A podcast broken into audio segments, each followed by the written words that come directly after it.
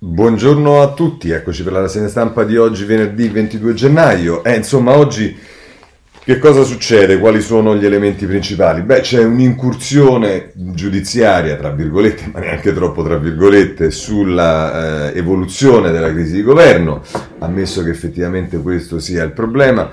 Eh, e, e, diciamo di questo ci occuperemo sicuramente. Poi ci sono comunque le, le, le, cose che vanno avanti, vedremo, ci sono cose interessanti. C'è stata un'intervista ad Alessandro Di Battista che eh, forse dà, è, è, dà, proprio il segno di, eh, diciamo, eh, qual è l'operazione che alcuni hanno in testa e, e soprattutto per chi eh, pensa che sia utile andare avanti eh, con eh, il governo, la maggioranza e via dicendo c'è una, una, una, un chiaro contesto eh, nel quale e anche una chiara condizione nel quale si dovrebbe andare avanti, che è sostanzialmente l'eliminazione, non dico fisica, ma dalle parole di Battista quasi ci siamo di Renzi. Poi abbiamo anche l'introduzione dei pentiti renziani, in questo caso eh, parlo di Luca Ricolfi sul Messaggero che si dichiara un renziano pentito, forse per controbilanciare l'articolo di Campi l'altro giorno che invece eh, dava merito a Renzi di molte cose e questa storia dei, dei, dei, renziani pentiti è una cosa che ogni tanto spunta, cioè sono quelli che quando diciamo dovevano dichiararsi renziani non lo facevano e si vergognavano, quindi nessuno sapeva eh, dalle loro parole come esaltare il ruolo e l'azione di governo di Renzi e che però si manifestano quando poi si pentano, ma eh, la politica va così, la vita va così, eh, ce ne faremo una ragione. Però io direi che possiamo eh, partire eh, dai mm, eh, commenti, eh, scusatemi, dalle, dalla, dall'evoluzione della crisi e poi vedremo anche qualche commento se ce la facciamo. Allora, è il Corriere della Sera eh, che ehm, io salto la parte mm, eh, Cesa, eccetera, eccetera, perché la considero in un capitolo ehm, appunto a parte, ma vorrei prima dirvi qual è l'evoluzione. Quindi a pagina 3 del Corriere della Sera Monica Guerzoni ci dice un colpo alla trattativa per allargare l'alleanza, le due strade di Conte e ehm, il Movimento 5 Stelle, ma il dialogo con gli indagati, mai il, da- il, dialogo con gli indagati per reati gravi, il Premier affida la delega per gli 007 a Benassi, questo lo vedremo anche eh, sui eh, su altri giornali e eh, ci dice Alessandro Trocino i numeri della maggioranza caccia 10 senatori per salvare l'esecutivo. E ci informa Trocino che si conta di recuperare 4-5 da Italia Viva e 3 da Forza Italia. Le voci sul ritorno al PD di Marattin, ma lui dice è falso. Ecco, questa è la sintesi che fa eh, il Corriere della Sera. Eh, io sono anche un po' sonato stamattina perché questa notte è finita eh, dopo le due eh, la riunione che abbiamo fatto mh, di tutti i senatori e deputati. Penso che ci sarà mh, il, il, modo questa mattina di informare con un comunicato ufficiale eh, su come è andata la riunione. Diciamo che questa sintesi del Corriere della Sera mi sembra un pochino fuori scala, ma per carità. E se poi andate a pagina 8, la mossa di Renzi confrontiamoci. E questa è eh, invece Maria Teresa Meli che racconta come vanno le cose eh, in Italia Viva. Dice la Meli, dobbiamo lasciarli cuocere a fuoco lento, come vedete stanno faticando a trovare parlamentari e quelli che hanno trovato. Adesso Conte e Travaglio dovranno anche difendere l'impu- l'imputata del Rubiter, la Rossi. Matteo Renzi detta la linea ai fedelissimi, nel contempo cerca di tranquillizzare i suoi parlamentari, di far capire loro che lo strappo è stato il Premier a provocarlo e non il contrario. Per questo prima della riunione dei gruppi di Italia Viva in un'intervista a Piazza Pulita dice L'astensione è un aprirsi al compromesso e il mio personalissimo suggerimento al Presidente del Consiglio e a tutti gli altri è smettiamola di fare polemiche, se volete confrontarvi noi ci siamo. Dunque, un modo per far vedere a chi nella pattuglia di Italia Viva non è convinto dello strappo che se non si rinnodano i fili del dialogo la colpa non è certo sua. Del resto sono giorni che Renzi va ripetendo di volere il confronto, lo ha fatto anche nel suo pur duro intervento al Senato. Per ora comunque i gruppi parlamentari di Italia Viva reggono, anche se qualcuno ha già la valigia in mano per tornare nel PD. Eugenio Comincini, per esempio. Virgolette, io non posso andare all'opposizione, chiuse virgolette, Leonardo Grimani, l'opposizione feroce al governo non fa per me, io voglio che si riapra al dialogo. Quindi Grimani confessa, ho avuto contatti informali con alcuni colleghi del PD e del Movimento 5 Stelle. Dico che anche un terzo senatore, Mauro Marino, dicono che anche un terzo senatore, Mauro Marino, che non ha partecipato al voto di martedì perché è malato di Covid, stia meditando l'addio. Ma il PD sta corteggiando pure la Presidente della Commissione Sanità Palazzo Madama, Anna Maria Parente, e un'altra senatrice, Nadia G. Eh, sarà Ginetti, vabbè, proveniente anche lei dai banchi Dem. È il richiamo della foresta, ironizza un renziano di ferro, uno di quelli che avrebbe preferito di gran lunga il voto contrario all'astensione. Non sono io, eh, per essere chiari. Per questa ragione Renzi e i suoi fedelissimi sono dediti a un monitoraggio continuo dei gruppi di Italia Viva e ieri sera l'ex Premier ha convocato una riunione dei deputati e dei senatori con una preghiera evitare di fare troppe dichiarazioni prima di quell'assemblea in cui, in nome dell'astensione e della possibilità che il governo Conte non ce la faccia, Renzi è riuscito a tenere i suoi gruppi parlamentari più compatti possibile. Ma ieri è stato anche il giorno delle smentite. Senatori d'Italia Viva, dati in fuoriuscita dal partito, hanno negato questa eventualità. Il calabrese Enrico Magorno, io ho fatto... Io, eh, ha fatto con forza, non sono in vendita e ha dichiarato anche un po' risentito perché lo avevano dato appunto pronto all'addio in cambio di un aiutino per la statale ionica. E Gelsomina Volo, un'altra senatrice sospettata di voler rompere con Renzi, ha fatto sapere io resto con Matteo. Daniela Sbrollini, anche lei data in partenza per entrare nel Partito Democratico, ha smentito, sebbene con minor vigore. Adesso sulle smentite noi tariamo anche con quale vigore viene data o non viene data una smentita, siccome non è sufficiente perché rovina un po' i piani, adesso non mi riferisco alla povera Maria Teresa Meli, ma più in generale, che magari c'è qualcuno che veniva dato per scontato che eh, se ne sarebbe andato, mh, smentisce, e allora tariamo qual è il vigore con cui smentisce. Ma vabbè, andiamo avanti. Eh, Renzi cerca di spiegare la strategia futura ai suoi anche per convincerli che la strada della rottura con il governo Conte non è stata un errore. Conte continua a fare finta di nulla, il PD non, coraggio, non prende coraggio, ma intanto la loro campagna acquisti non sta andando affatto bene. Dobbiamo solo aspettare perché non è affatto detto che tra un mese ci sia ancora Conte a Palazzo Chigi.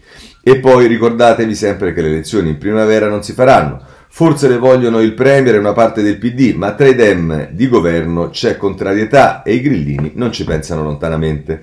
Renzi è convinto che nonostante il pressing forsennato sui suoi parlamentari, a volte anche sleale, i gruppi tutto sommato terranno. Non mi risultano tutte queste fuoriuscite di cui leggo sui giornali. E questo è quello che ci dice Maria Teresa su eh, sulla situazione nel PD. Poi c'è il retroscena invece di Maria Teresa Meli sul Partito Democratico, il PD spera nel soccorso degli azzurri, ma la situazione è molto difficile e un ministro spiega se l'esecutivo non decolla non ci sarà un ter per il Premier. E qui come vedete, nonostante poi ancora il tema delle elezioni viene eh, ancora una volta per spaventare un po' tutti, rianimato, rimesso in pista e via dicendo, però vedete che qui eh, non è che si dice se l'esecutivo non decolla si va al voto, se, deco- se de- de- l'esecutivo non decolla non ci sarà un ter per il premio, che diciamo, vabbè, nelle valutazioni poi di ciascuno di noi non è detto che sia eh, proprio questa tragedia, ma eh, Emanuele Buzzi invece intervista il sottosegretario 5 Stelle Fraccaro, mai un governo senza Conte, se non ce la faremo, ecco, ne è arrivato un altro, l'alternativa è il voto. Diciamo, mi risulta che Fraccaro non fosse particolarmente popolare nel Movimento 5 Stelle, in particolare nei gruppi dei 5 Stelle alla Camera e al Senato, penso che con questa diciamo, intervista e con questa affermazione lo sarà ancora di meno. Se volete c'è poi una nota di Massimo Franco, un avvitamento che complica qualunque compromesso. E poi eh, passiamo invece alla eh, Repubblica. Repubblica, eh, andiamo alla pagina 4 eh, perché la, la, Repubblica nelle pagine successive alla prima si occupa del recovery ehm, e della BCE, ma lo vedremo tra poco. Ehm, eh, a pagina, scusatemi, eh, la Repubblica è eh, a pagina 6 dobbiamo andare.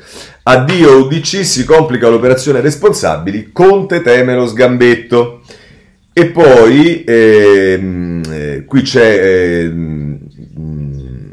il, c'è una, una, una, uno specchietto che viene fatto con il, cosa succede perché il, il Movimento 5 Stelle mette il veto sui centristi, il PD torna alto il rischio delle elezioni. Inv- indovinate chi è che eh, la frase di chi viene riportata in questo eh, articolo di Giovanna Vitale, Bettini ribadisce il no ai governi istituzionali. Mai con questa destra, tra i dem c'è chi è pronto a discutere il sacrificio di Conte. E rieccolo qui, vedete che eh, rispunta anche qui il fatto che diciamo, eh, non è detto che eh, ci, siano, eh, ci, sia un conte eterno, non è detto che ci siano elezioni, ma insomma ci sono tante, tante alternative che eh, si, vedremo quando si realizzeranno.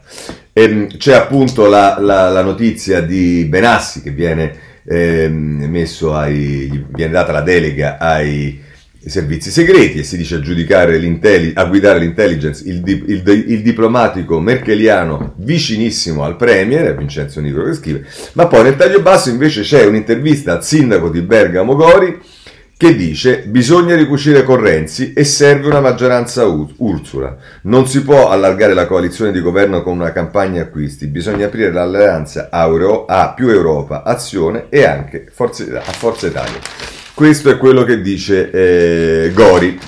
Andiamo a vedere la stampa.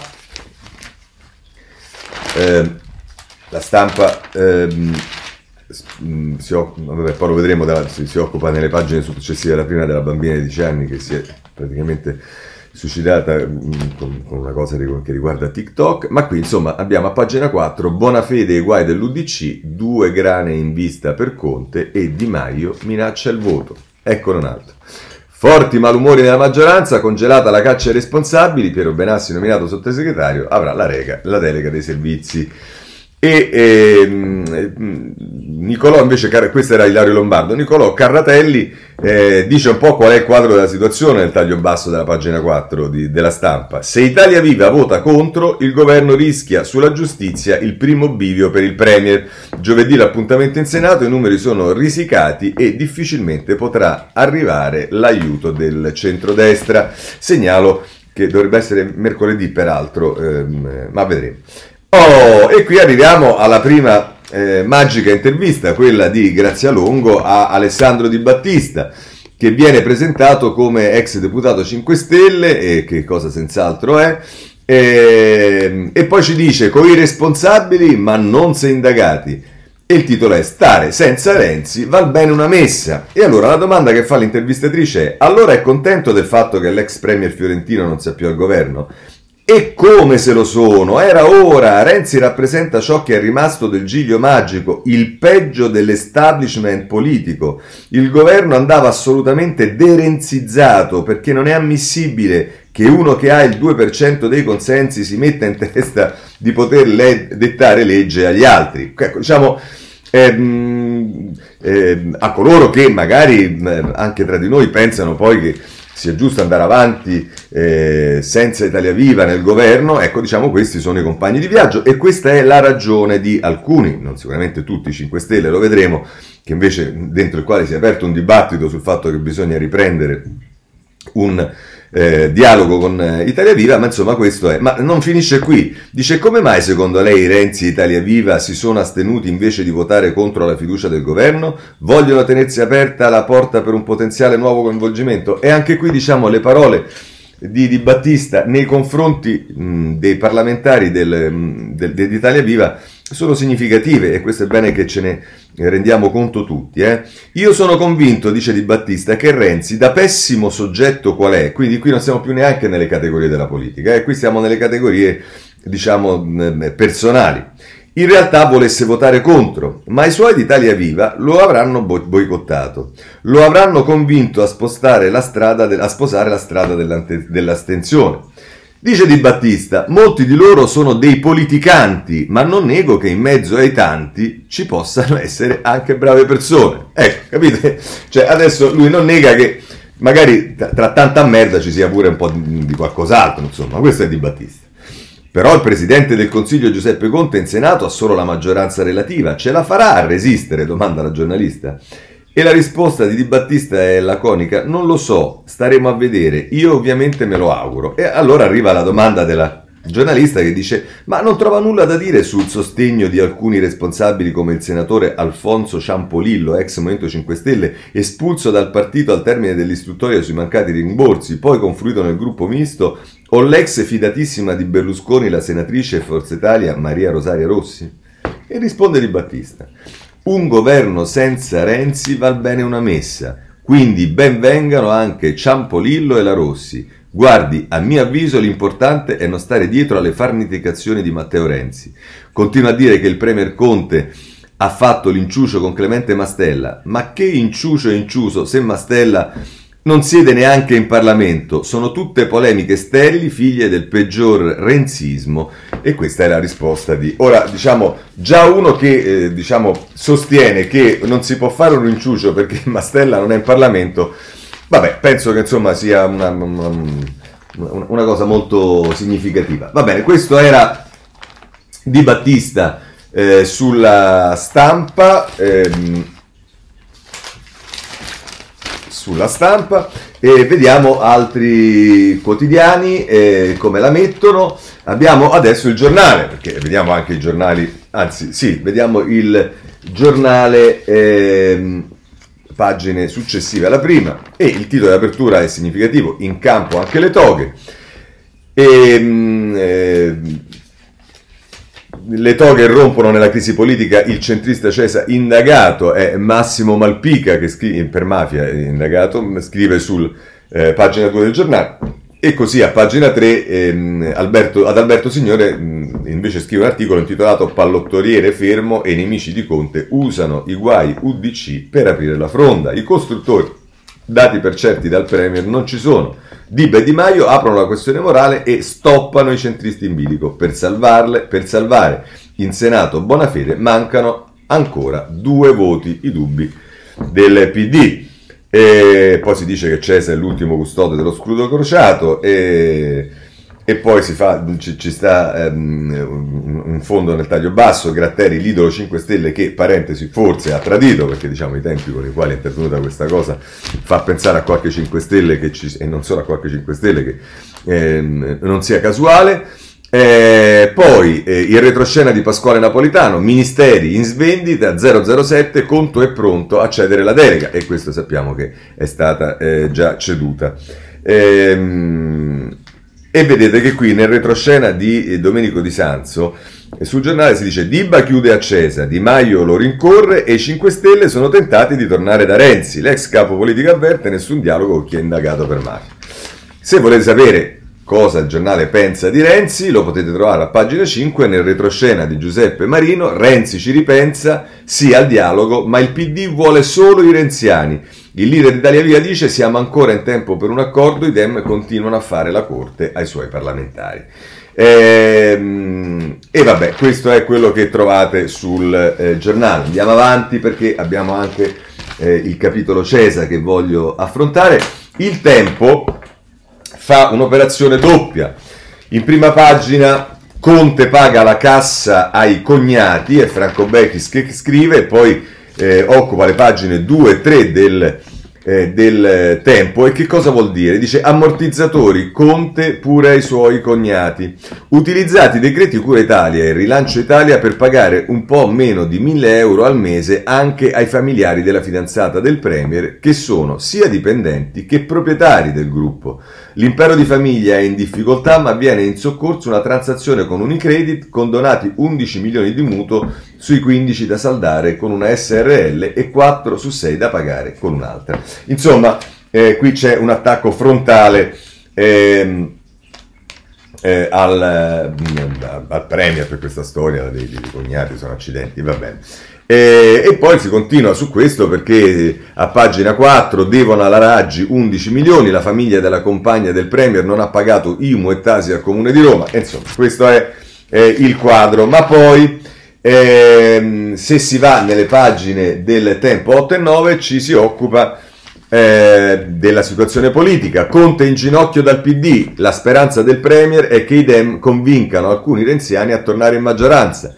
Il leader di Italia Via spinge per riallacciare il dialogo, smettiamola di fare polemiche, se volete contrattiamo nelle sedi istituzionali. Ma le due cose interessanti eh, che pone oggi il il tempo, poi sapete che le dichiarazioni le, sono, sono, mh, possono, soprattutto di determinati personaggi, mh, possono essere smentite non dopo 10 ore, ma dopo 10 minuti. Però intanto a pagina 9 del, Corriere, del, del Tempo è uno di quelli che veniva dato per eh, possibile entrante nel, nei responsabili e che è stato, se non sbaglio, anche ricevuto ieri a Palazzo Chigi dal Premier, era il mitico Giarrusso eh, uscito al Movimento 5 Stelle, ma eh, oggi sul tempo sembra che così non sia. Conte mi ha cercato, ma non ci sto. Mario Giarrusso racconta l'incontro col Premier e di come non ha ceduto al corteggiamento.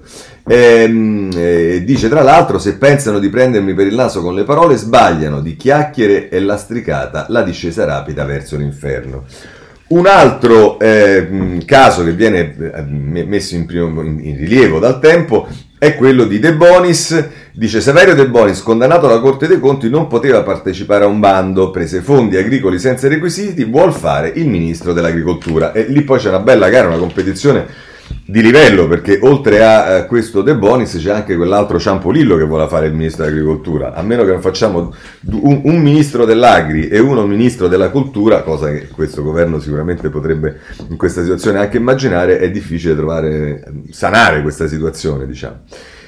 E che se non fosse una farsa eh, che se non fosse una tragedia eh, appare più come una farsa tutto questo. Ma poi c'è un altro aspetto che mette in evidenza il tempo perché si deve votare Ehm, eh, si, il, mm, si, deve votare la, la, la, relazione sullo stato della giustizia di buona fede al Senato mercoledì prossimo e la domanda che si fa Marco, Riccardo Mazzoni, e non è una domanda da poco, è come farà il volenteroso Nencini a votare la relazione sulla giustizia? E dice che l'esponente socialista il 20 maggio ha già negato la fiducia al guardasigilli. Quindi che cosa succede? Che quando noi votammo la fiducia, e lasciamo perdere per carità di che cosa, di patria, a buona fede nel maggio eh, del 2020, eh, Nencini, in dissenso dal gruppo, ma poi lui rappresenta il Partito Socialista, quindi diciamo era già considerato una, una, una, una parte, stava dentro il gruppo, ma con una sua autonomia, votò contro la fiducia al Guardasigilli. E adesso che ha votato la fiducia a Conte sarà molto interessante vedere eh, come si comporterà Nencini rispetto a un tema, quello sulla giustizia, rispetto al quale non solo lui, ma i socialisti in generale. Eh, sarà interessante vederlo e soprattutto sarà interessante per Conte perché se vengono meno anche i numeri di quelli che gli hanno dato la fiducia, eh, insomma la cosa diventa un po' complicata. Eh. Ma insomma, andiamo, eh, andiamo avanti e, e, vediamo adesso il eh, riformista, il, riformista con... Ehm, in prima pagina mette attenzione, Renzi è tornato col punto esclamativo e non è una preoccupazione, ma credo mi pare sia una, una, buona notizia per Claudia Fusani che scrive. Comunque Renzi a Conte, dice Claudia Fusani a pagina 4, ripartiamo dalla lettera, a parentesi, che non hai mai letto. Dopo il caso Cesa, sempre più difficile mettere su la squadra di costruttori, il Presidente del Consiglio tentato dall'andare alle elezioni con il suo partito, ma i 5 Stelle non vogliono le urne e questo mi pare eh, che sia un eh, dato di fatto. Poi a pagina 5 c'è un'intera pagina con un'intervista fatta da Aldo Torchiaro a Carlo Calenda eh, che, eh, eh, che, diciamo ci vuole tanta pazienza, ma ce l'abbiamo. Un polo liberal per scippare PD e Forza Italia alle tribù populiste. Matteo, no grazie. Ora, già il termine scippare eh, diciamo, mh, mh, francamente non è un termine, eh, vabbè, ognuno usa i termini che vuole. E poi c'è il tema, Matteo, grazie. E questo sta subito nel, nella domanda che fa eh, Torchiaro, che prima gli domanda dove è Azione, dice Calenda che Azione sta sempre lì e che comunque vuole per le prossime elezioni una lista unica, liberal democratica, eccetera, eccetera. E tra l'altro dice Calenda, eh, gli fa, gli fa l'intervistatore. E anche con Italia Viva? No, risponde Calenda, e non perché abbia qualcosa contro Italia Viva, ma perché penso che la leadership di Matteo Renzi sia mostrata randomica, tattica e non chiara. E per noi sono più importanti le cose che si fanno rispetto alle cose che si dicono. La gestione di questa crisi è stata molto caotica per noi, è molto difficile ora avviare un percorso di lavoro con Renzi anche perché lui non lavora bene con nessuno ed è uno che ogni due giorni cambia idea. Diciamo che queste ultime due righe sono esattamente quelle che vengono applicate a Calenda. E, mh, basta vedere tutta la vicenda romana, ma insomma, e, e però mi spiace che Calenda, diciamo, eh, si riduca al tema del carattere, anche perché è una cosa controproducente, perché eh, Renzi, lui e anche io, se vogliamo, ma tanti altri possono avere un pessimo carattere, ma il tema è quello che eh, poi si fa. E in particolare rispetto all'accusa della conduzione eh, randomica e via dicendo, qui c'è un problema per Calenda, e cioè che quando iniziò tutta questa vicenda con le dimissioni e via dicendo, Calenda affermò con un tweet, se non sbaglio, ma è possibile eh, qualcuno può pensare che tutto questo casino finisca con un rimpasto. Vi ricordate? Perché dava per scontato che fosse un blef, cosa legittima dal punto di vista politico.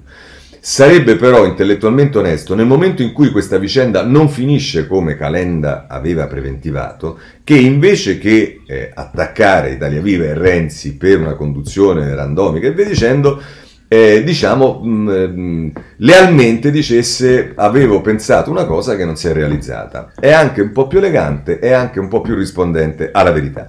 Ma poi siccome le cose bisogna leggerle bene e io mi affido a dove Calenda dice eh, eh, molto difficile ora avviare un percorso. Molto difficile non vuol dire che è impossibile, anche perché eh, vedo che eh, nelle sue intenzioni c'è un appello, dietro il mancato sostegno alla mia candidatura c'è il disegno di una totale omologazione tra Dem e Grillini. Ecco, magari eh, qualcuno di noi, compreso Renzi che l'altro giorno eh, ha fatto chiaramente un endorsement per la, per la, candidatura di Calenda a Roma, si sta spendendo per questa candidatura, poi nel proprio piccolo, ciascuno per quello che rappresenta a Roma, noi probabilmente non rappresenteremo niente. E io continuo a spendermi perché al di là delle critiche, delle randellate che ogni tanto Carlo tira, penso che la candidatura di Calenda sia una straordinaria opportunità per questa città e la miopia con la quale il Partito Democratico sta cercando di impedirla deve essere eh, combattuta e poi dice Bonafede andrebbe accolto in aula con i pomodori, noi aperti a Nannicini, Gori, Quartapelle, Carfagna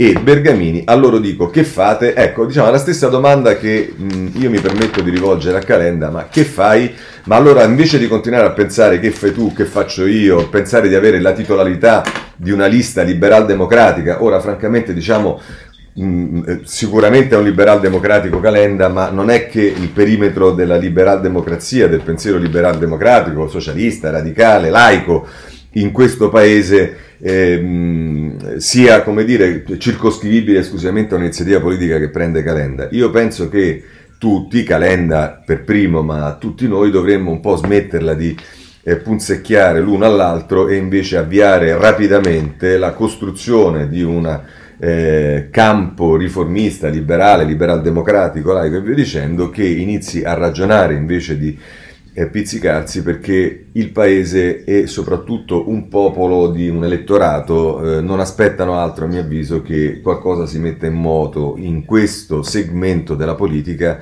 eh, che deve essere chiaramente equidistante sia dai sovranisti da una parte che dai popol- populisti democratici dall'altra, per essere chiari. Ma va bene, scusate questa digressione, ma insomma eh, volevo farla. Ehm, c'è poi il foglio. Eh, il foglio lo cito perché in prima pagina c'è un colloquio con Del Rio e anche qui sentite bene eh, perché è interessante Dice, ma se l'appello, cioè la, la, domanda che fa Allegranti, dice, ma se l'appello di Conte non dovesse sortire effetti, quale strade ci sarebbero?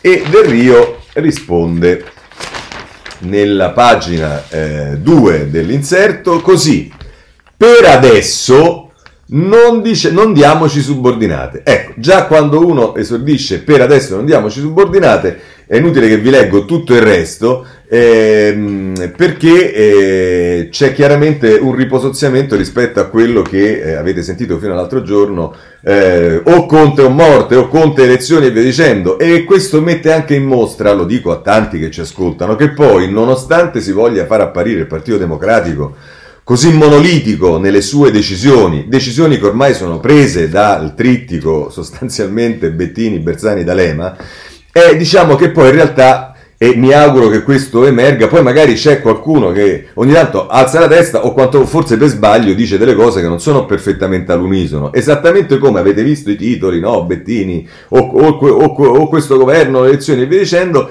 E invece Del Rio nella riga successiva dice il PD ha sempre detto due cose, no a una crisi al buio, no ad elezioni. Ecco, diciamo, non è esattamente quello che dice Bettini, d'altra parte abbiamo visto Gori, insomma, quando eh, diciamo che eh, bisogna dare tempo al tempo, eh, io penso che questo in modo particolare riguardi anche il Partito, eh, scusate, il Partito Democratico e le sue scelte. Da ultimo eh, voglio ehm, segnalarvi un, eh, una pagina, la pagina 9 del Messaggero, che mette, in, in camp- mette insomma, a raffronto i vari sondaggi che ci sono stati eh, riguardo il partito di Conte e dice il Premier pesca nel non voto, ma le destre sempre avanti. La lista Giuseppe sfilerebbe all'astensione oltre il 5%, ma danneggerebbe PD e Movimento 5 Stelle. Eh, e, mm, insomma, l'attuale opposizione in caso di urne resta in testa con il 42%, eh, ma il 42% non ha capito la rottura. Insomma, abbiamo visto che ieri invece i sondaggi che dava eh, Piazza Pulita erano di tipo molto diverso eh, e infatti si dice che il 58% degli italiani lo strappo con Renzi ha indebolito l'esecutivo come numeri e nel paese. Bene, eh, questo è quello che ci dice il messaggero, chiudiamo il capitolo maggioranza e affrontiamo adesso il tema Cesa. Perché affrontiamo il tema Cesa? Eh, perché Corriere della Sera, pagina 2 Blitz contro Andrangheta, Cesa indagato, mi dimetto. E, e qui c'è una, come d'altra parte su, ehm, sul, sulla Repubblica, eh, c'è una intervista, peraltro scusatemi, eh, nella pagina eh, 5 e 6 eh, si parla dell'inchiesta, il leader dell'UDC stringe il rosario, pronto a denunciare chi mi calunnia, eh, riunione fiume di Cesa con i collaboratori, sono amareggiato ma sereno, credo nella fede, e poi ci sono delle interviste, una alla Binetti e un'altra eh, non so a chi, eh, Saccone, ecco, eh, la prima dice sono addolorata, questa è una batosta, l'appoggio a Conte, riflettiamoci, e l'altro Lorenzo ne uscirà e la linea è stabilita, noi resteremo con il centrodestra. E poi eh, Giovanni Bianconi fa un'intera pagina dove ricostruisce le carte Quel pranzo romano non ci servono soldi, ma un referente. Così Gallo, imprenditore legato alle cosche, incontrò il segretario centrista grazie all'assessore Talarico. Ovviamente, che cosa succede? Fissatevelo, io non so se farò ancora la rassegna stampa allora, ma come è accaduto su tante altre cose, mm, vogliamo parlare di Mario Oliverio, il governatore della Calabria del Partito Democratico, per il quale Gratteri aveva chiesto l'arresto, che non fu concesso se non sbaglio, al Tribunale della Libertà o dal GIP, non so da chi, ma che fu comunque eh, elemento essenziale per farlo saltare da candidato, eh, ricandidato della regione, presidente regione eh, Calabria. Eh, ovviamente cosa è successo? Che poi è stato prosciolto perché il fatto non sussiste a distanza di un anno quando ormai le questioni erano risolte. Ricordiamoci di quello che leggiamo adesso, un'intera pagina di Bianconi su Corriere della Sera che descrive tutto quello che ehm, eh, sta nelle carte, che ovviamente sono arrivate al, eh, alle redazioni dei giornali, ma vedremo adesso ne parla direttamente anche Gratteri, e in cui diciamo sostanzialmente si avvia il processo mediatico. Eh, ovviamente mh, io sono abituato che per sapere se uno è innocente o colpevole bisogna aspettare i processi e non accade così, non è mai accaduto così e qui ci sta la descrizione di tutto quello, le intercettazioni, tutto quello che volete, quello che volete trovare e eh, questo sta sul Corriere della Sera. Ma poi voglio segnalarvi anche eh, la Repubblica, prima di vedere l'intervista a Gratteri, eh, ma perché voglio eh, segnalarvi la Repubblica che di questo si occupa eh, nelle pagine 8 eh, manco per niente. Ehm,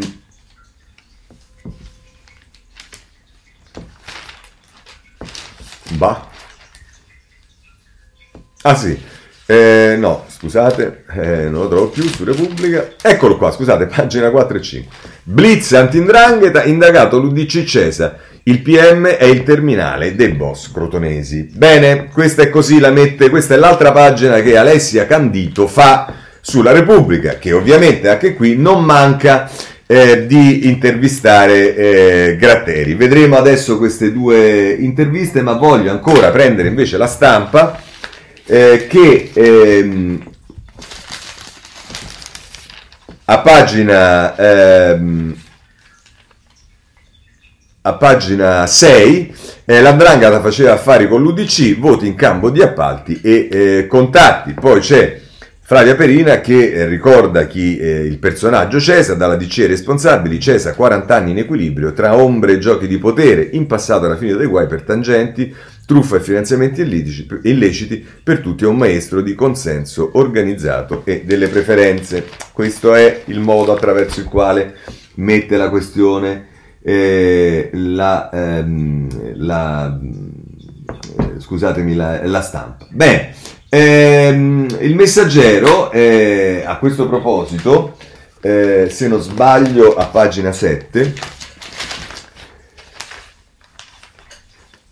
Ehm, a pagina 6, Indrangheta, Cesa indagato, bomba sul gruppo centrista, Movimento 5 Stelle, mai con inquisiti gravi. E l'abbiamo visto. Il pranzo al ristorante con l'uomo del clan, ci introduce con un ministro eh, in Albania e poi c'è Paolo Abinetti che dice pronto a tutto per salvare la legislatura, il progetto del Premier mi interessa. Ecco, diciamo sono parole un po' diverse da quelle che abbiamo visto su altri giornali. Ma adesso veniamo alle interviste a Gratteri, perché sono molto interessanti. Intanto dalla Repubblica intervista di Giuliano Foschini, la domanda viene fatta è, si presenta però come imprenditore, gli interlocutori potrebbero non sapere chi hanno di fronte, cioè a proposito delle intercettazioni di quello che accade, e via dicendo, e quello il giornalista gli dice, ma quello se si presenta come imprenditore, quelli come fanno a sapere che magari è uno che ha queste ramificazioni?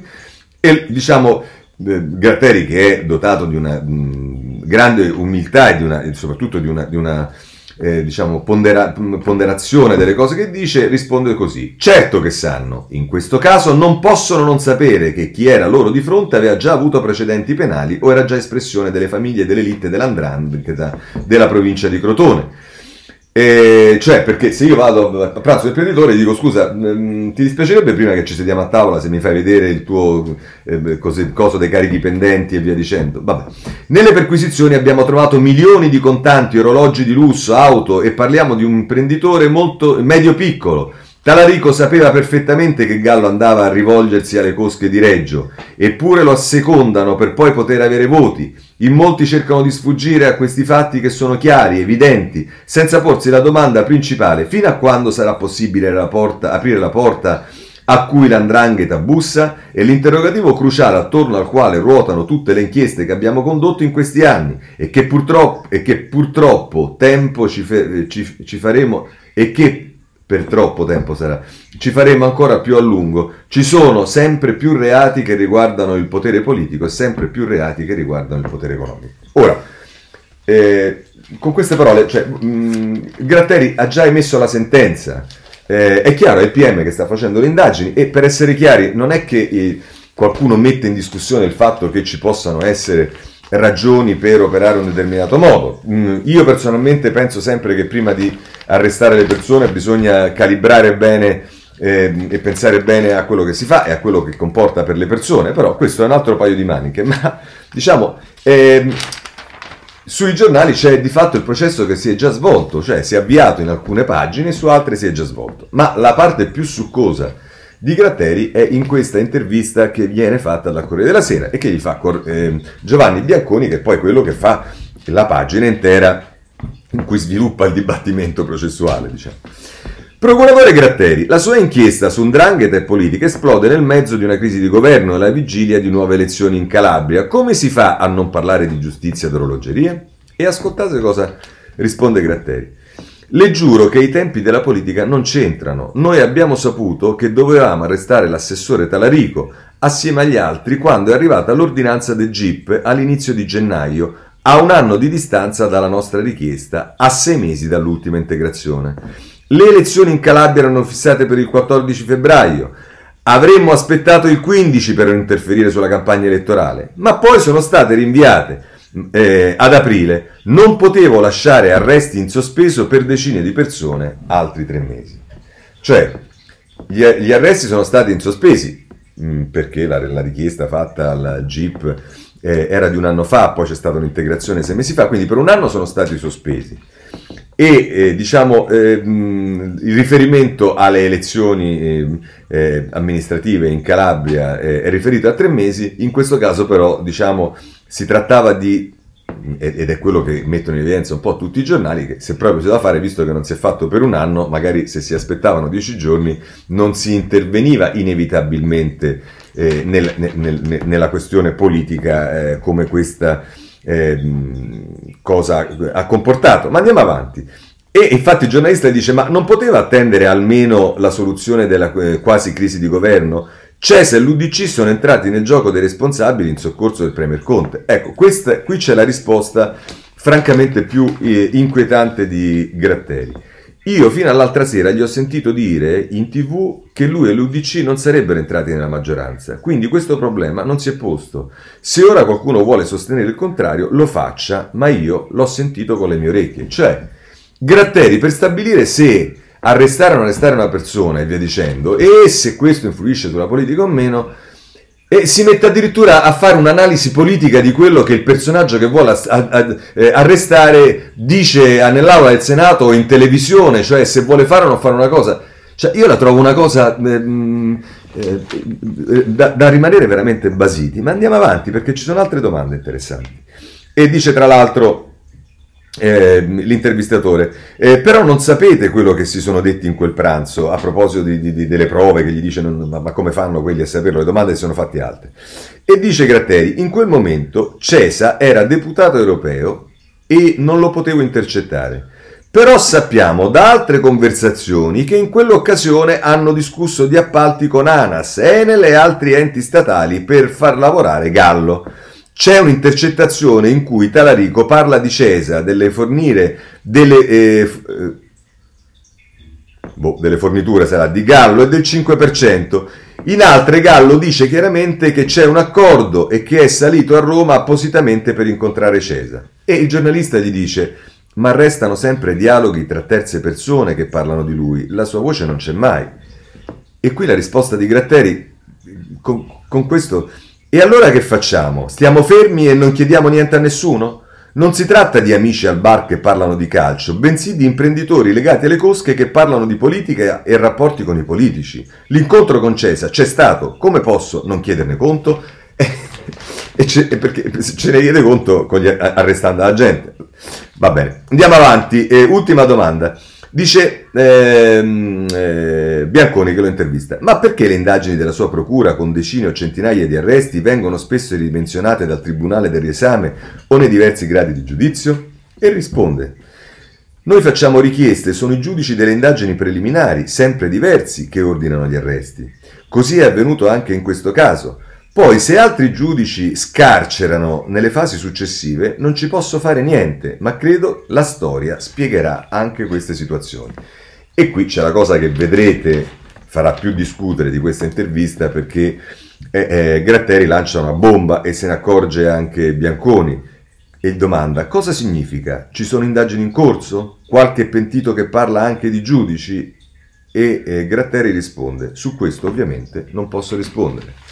Eh, insomma, eh, non si capisce se è un avvertimento o cosa, ma insomma eh, la questione è una questione direi abbastanza eh, problematica e, mm, e, e, delicata. Vedrete, vedrete che eh, se ne parlerà. Oh, a proposito di questo però voglio leggervi alcuni commenti perché eh, anche questo è, è importante. Vorrei partire con da eh, Repubblica con Federico Vitale, ma questo non perché è molto importante il commento, perché è importante come viene messa la cosa e per, per farvi capire quando io eh, dico che la presunzione di innocenza, che è anche un fatto culturale, che diciamo la, la, responsabilità dei giornali per come trattano le cose, il titolo del pezzo di Federico Varese, scusate non Vitale, Varese, eh, a pagina 28 di Repubblica eh, il titolo è Quell'equilibrio perverso e l'incipit è esattamente questo. La nuova inchiesta promossa dalla Procura di Catanzaro sta scatenando un terremoto. Ancora una volta i tentacoli di un'organizzazione criminale entrano nel salotto buono della politica. La scena è conviviale. In un elegante ristorante a pochi passi da Piazza Barberini, un imprenditore calabrese, Antonio Gallo, viene portato nel luglio 2017 al, colpesto, al, al cospetto di un protagonista della politica italiana, Lorenzo Cesa, segretario dell'UDC e all'epoca europarlamentare. Organizzano l'incontro l'attuale assessore al bilancio della regione Calabria Francesco Talarico e due consiglieri comunali, tutti in quota UDC. Le telefonate intercettate prima e dopo l'incontro lasciano pochi dubbi. Gli ospiti calabresi vogliono accreditare Gallo quale uomo fidato verso cui coinvogliare appalti pubblici. Gallo ha anche progetti di espansione in Albania e spera che il politico romano possa intercedere per lui presso quel paese. In cambio, Gallo assicura un pacchetto di voti per fare eleggere Talarico al Parlamento nel 2018. E mette tra parentesi elezione sfumata di un soffio, quindi non è che non è stato eletto, è sfumata di un soffio. Ma andiamo avanti. Eh, Gallo è secondo gli inquirenti il riferimento operativo delle organizzazioni indranghetistiche basate, eh, basate tra Catanzaro e eh, Cutro. I voti che Gallo promette sono quelli che l'organizzazione criminale aveva convogliato in passato verso il senatore Antonio Caridi, all'epoca in carcere per concorso esterno in associazione mafiosa. Cioè questo è l'inizio del pezzo, come se il processo si fosse già stato e che quella che è la tesi dell'accusa e avete visto poi in quanti processi questa tesi è stata, eh, come dire, ribaltata poi dai tribunali, ma questo fosse già la sentenza che è stata emessa. Salvo poi, dopo aver fatto questa sparata nella prima parte, aggiungere la riga. Spetterà al processo stabilire le responsabilità individuali e vale la presunzione di innocenza, ma il quadro che emerge dalla lettura dell'ordinanza è sconcertante. Ehm, Capite quando vi dico, quando cerco di dire che c'è una Costituzione, che il garantismo non è una roba pelosa, ma è il tentare di difendere in ogni modo la Costituzione, i suoi principi di civiltà giuridica. E, mm, sarà un compito difficile. Eh, però, diciamo, gli altri... Eh, gli altri diciamo, eh, editoriali, le altre posizioni che ci sono di opinionisti e direttori di giornale eh, sono sicuramente di taglio diverso. Vorrei cominciare dal giornale, da Sallusti, eh, che eh, la mette così. Eh, puntualmente come la morte nei momenti di svolta la magistratura entra a piedi pari sugli stinchi della politica. Lorenzo Cesa, segretario dell'UDC, in bilico tra il salvare e affossare il governo Conte, martedì i, tuoi, i, suoi tre senatori hanno votato contro il governo ma sono tra i più corretteggiati da Conte, è stato indagato per concorso esterno in associazione mafiosa per, fa- per aver frequentato un imprenditore filo mafio- eh, finito nei guai. I fatti risalgono al 2017, ma il procuratore di Catanzaro, Nicola Gratteri, ha scelto proprio queste eh, dedicate, delicate ore per recapitargli un avviso di garanzia. Gratteri è lo stesso magistrato che nel 2019 chiese l'arresto del governatore PD della Calabria, Mario Oliverio, costringendolo alle dimissioni che portarono a nuove elezioni. L'arresto non fu poi concesso dal GIP per manifesta infondatezza dell'impianto accusatorio e Oliverio, per intenderci, pochi giorni fa è stato prosciolto per aver commesso il fatto. Così vanno le cose in questo paese, anche se, a tutela personale, aggiungiamo che la contemporaneità dell'avviso di garanzia a Cesare, la crisi politica che vede lo stesso Cesa ago della bilancia, è soltanto e ovviamente una banale coincidenza. E scrive ancora Sallusti, immagino che il dottor Gratteri abbia avuto i suoi buoni motivi per intervenire sulla scena oggi e non una settimana fa o tra 15 giorni, quando si presume il quadro politico si sarà chiarito. Semplicemente ci auguriamo che questi motivi si rivelino nel tempo più solidi di quelli che portarono a indagare inutilmente il governatore Oliverio che la giustizia abbia guardato con grande interesse non solo agli affari e agli intrallazzi della politica, ci mancherebbe il contrario, ma anche alle sue dinamiche e agli snodi che nulla hanno a che fare con l'ipotesi di reato, non è una leggenda né una malizia. Ah, e, è purtroppo la storia recente di questo paese che non può essere archiviata né minimizzata. Mercoledì, mercoledì andrà al voto dal Senato la relazione sulla giustizia firmata a buona fede, una riforma che concede ancora più poteri alla casta dei magistrati, tanto cara ai grillini e a buona parte della sinistra. Renzi si è sfidato e ha annunciato il suo voto contrario. Vedremo se il centrodestra saprà cogliere l'occasione. Questo è sul giornale Sallusti. Ma eh, voglio segnalarvi anche... Ehm, ehm, Salzonetti sul eh, riformista che la mette così. Cesare non ha votato per Conte, a lui ci pensa Gratteri, nuova retata ordinata dal PM. E cosa dice eh, Sansonetti? Eccolo Gratteri, è qui, sempre in pista.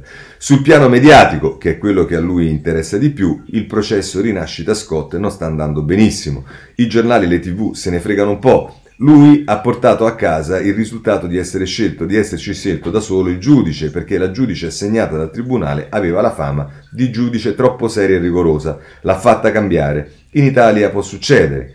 Però le tv sembrano un po' scettiche su questo processo e questo gli fa male. Occorre un rilancio immediato e il rilancio si chiama operazione di basso profilo. Di buono c'ha il numero di poliziotti impiegati, 300 per 13 arresti, gli elicotteri 10 e due nomi, Francesco Talarico, assessore regionale, e Lorenzo Cesa, segretario dell'UDC. C'è qualcosa contro di loro? No, questo no. C'è solo un pranzo che non piace a Gratteri, con un boss mafioso? No, con un imprenditore che Gratteri considera losco. Ci sono intercettazioni che incastrano Cesa? No, no. Solo qualche, inter- solo qualche intercettazione che lo scagiona. E Talarico? Voleva fare il deputato e quindi, siccome è calabrese, probabilmente ha chiesto l'aiuto dell'andrangheta. Lo ha avuto? Non si sa, però non è stato eletto. Niente di nuovo. Tra i magistrati, parentesi, che sono anche talvolta persone spiritose, chiusa parentesi, queste operazioni in gergo vengono chiamate gratterate. I magistrati sanno benissimo come sono andate sin qui le inchieste di Gratteri, tutti flop, e sanno che anche le inchieste future a occhio avranno successo solo in termini di vendita dei libri in libreria. Stavolta però c'è una novità. Il sospetto legittimo dell'inchiesta d'orologeria. Cesa è il capo dell'UDC che nei giorni scorsi ha impedito all'UDC di dare la fiducia al governo Conte. E Conte ora sta cercando in tutti i modi di trovare nuovi voti a suo favore perché se no Mattarella gli mette un diktat.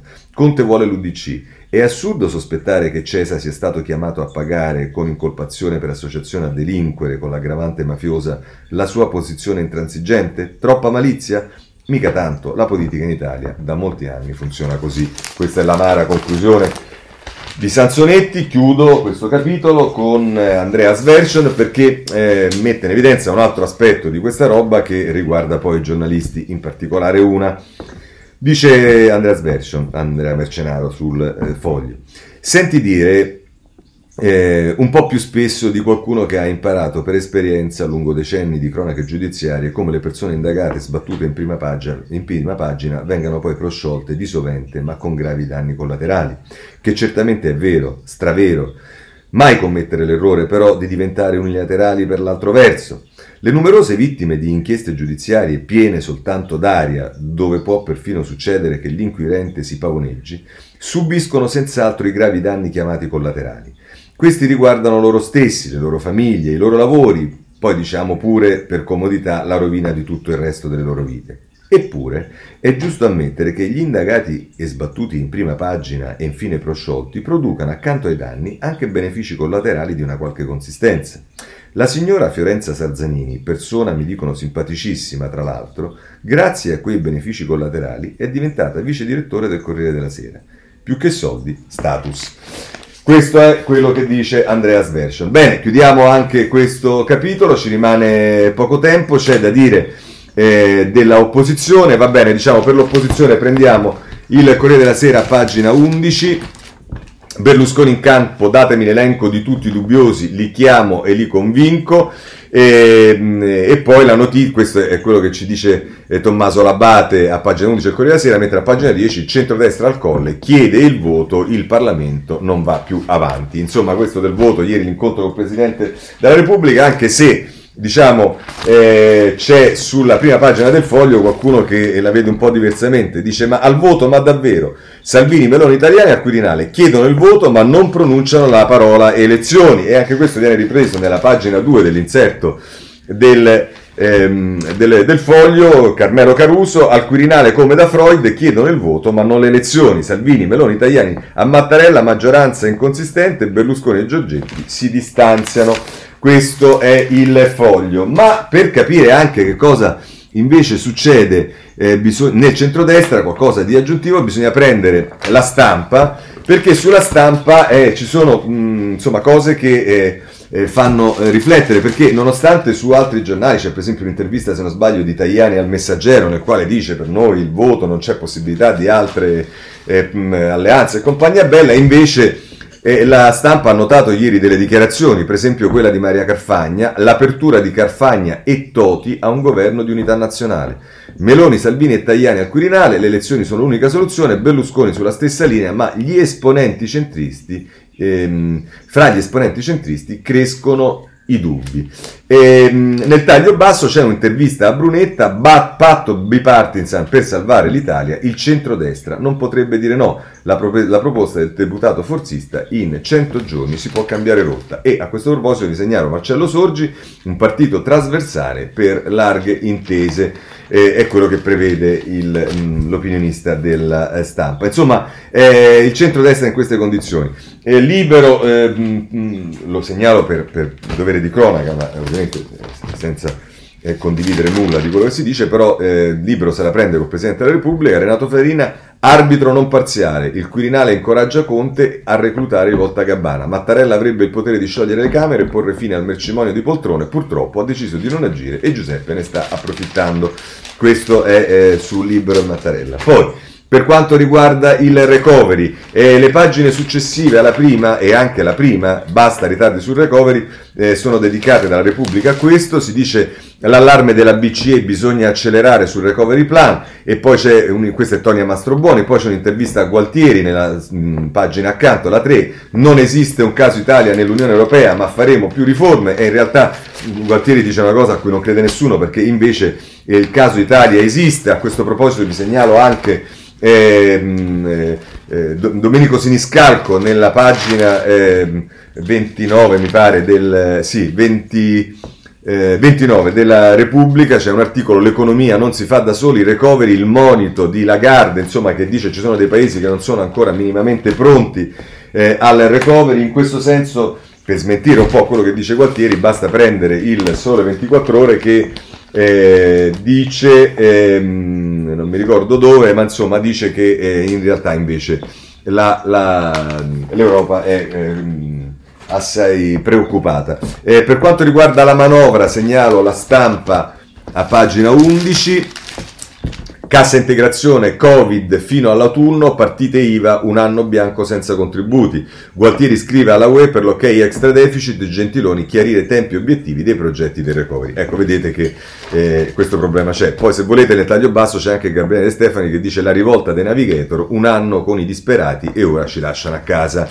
I racconti dei laureati che dovevano cercare l'impiego a chi ha il reddito, ci siamo occupati degli ultimi, tante promesse ma il contratto scade, questo è il problema dei navigator. Eh, c'è il tema dei commissari, eh, che è un altro tema diciamo, che vedrete prenderà campo nella polemica nelle prossime ore, perché cosa ci dice la Repubblica? Grandi opere, quanti indagati, tre nuovi commissari, ma Conte fa già dietro front, escluso dalla lista Roberto Ferrazza sotto inchiesta per il crollo del ponte Morandi, ma si dice che c'è anche Vincenzo Marzì coinvolto nell'inchiesta sul crollo del ponte di Albiano e indicato come commissario per la statale Fondavalle del Biferno e altri tre interventi. E poi c'è anche Pasqualino Monti, il commissario scelto per il porto di Palermo, eh, che è indagato dalla Procura di Roma in un'inchiesta su appalti e corruzioni.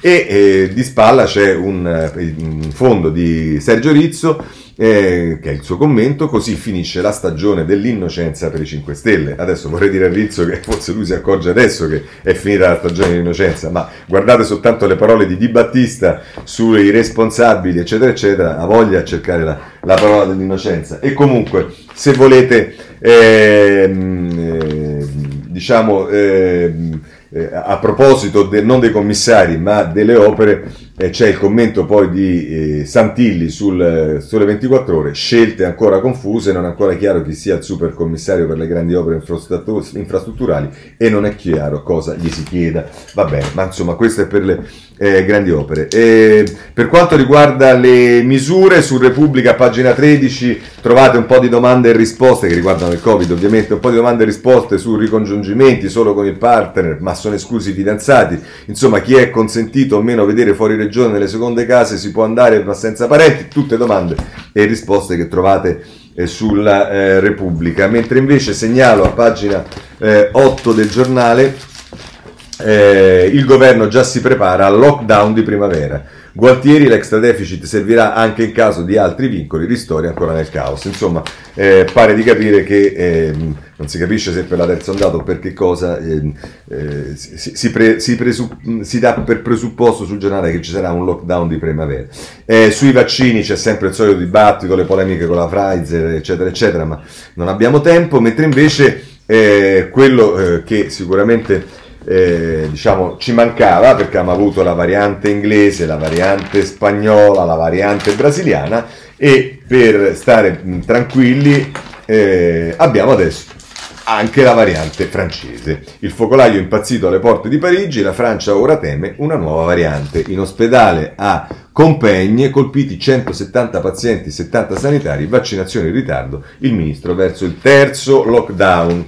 Ehm, ehm, segnalo sul eh, riformista ehm, per quanto riguarda i temi della giustizia, a pagina 7 ancora la questione Palamara-Trojan, in questo caso anche diciamo l'iniziativa di Cosimo Ferri, deputato di Italia Viva, Troia era illecito ma tutto ok, Ferri silenziato dalla PM. Il deputato di Italia Viva denunciò che il Gico intercettò illegalmente l'incontro con l'ex zar delle nomine, ma ha finito, chiese l'archiviazione, zero indagati.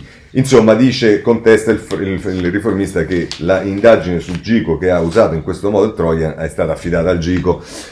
Va bene, eh, no, va bene, insomma, è così. Eh, mentre invece segnalo su più di un giornale, ma eh, in particolare su Libero, eh, la vicenda Coltrada, che è un uomo che eh, diciamo non, non, non, finirà mai di, di, passare le pene dell'inferno, Contrada tortura eterna, via il risarcimento per il carcere ingiusto, per la Corte europea fu detenuto illegalmente, per la Cassazione pure, ma ora gli viene tolto l'indennizzo e non si capisce perché.